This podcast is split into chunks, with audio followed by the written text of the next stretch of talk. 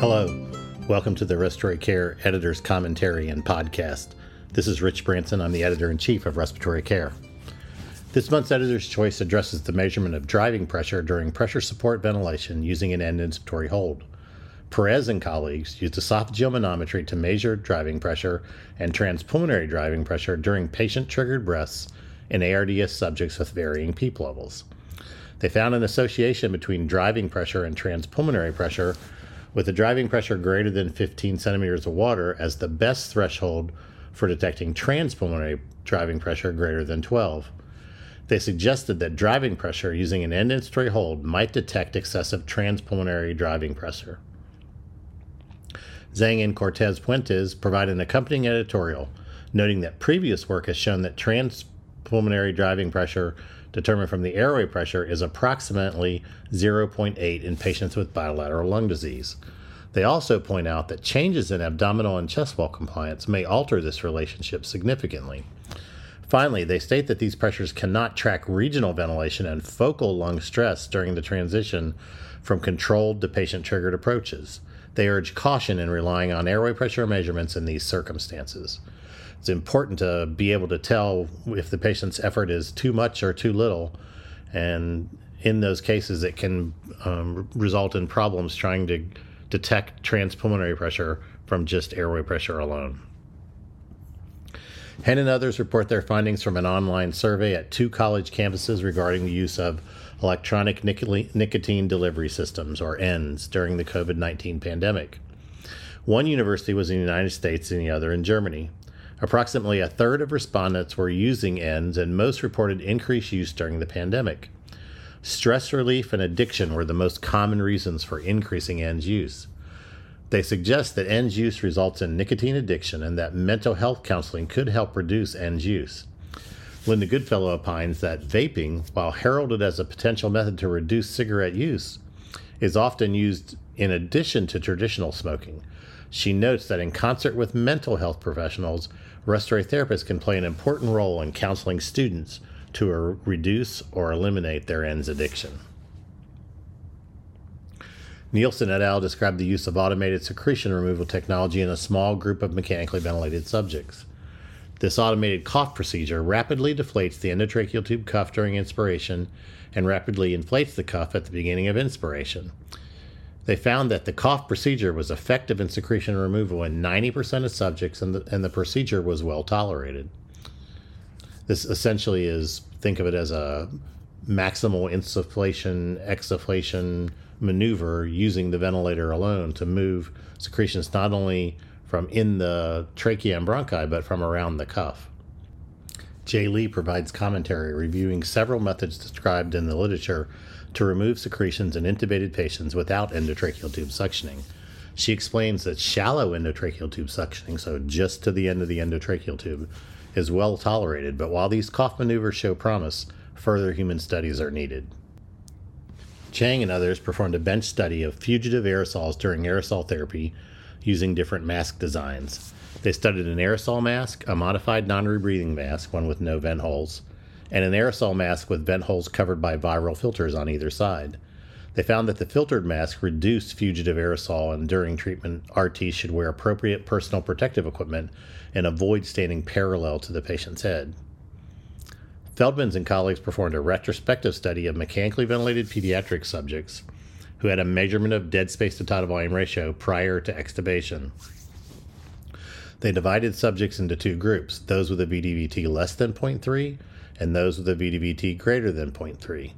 They recorded the level of post-extubation respiratory support at one, two, three, seven, and fourteen days. In a group of fifty-four subjects, they found that subjects with a V D V T greater than zero point three had more days of post-extubation respiratory support and longer I C U stays. Davis and others studied the impact of nocturnal high-flow nasal cannula on the sinonasal symptoms of subjects with cystic fibrosis during hospitalization for an exacerbation. Subjects received high-flow nasal cannula at twenty liters a minute or five liter minutes of low-flow oxygen using a cold bubble humidifier. There were no differences in sleep disturbances between the groups, but sinonasal symptoms were only improved in subjects receiving high-flow nasal cannula. this was a very small study, and there's a it's difficult to take a lot of conclusions, but it makes sense that warm, humid gas going into the nose at night would help improve those kind of symptoms. Cushen et al. Studied a small group of subjects with C O P D exacerbations, comparing bronchodilators delivered by a jet nebulizer to a therapy using a vibrating mesh nebulizer. Spirometry, body plethysmography, and impulse oscillometry were, were performed, and Borg breathlessness scores recorded pre-bronchodilator and one hour post-bronchodilator. Both groups showed similar changes in lung volumes and cap- capacities. The Borg scale was reduced greater in the mesh nebulizer group. A lot of these studies that we see show an advantage of a mesh nebulizer in deposition.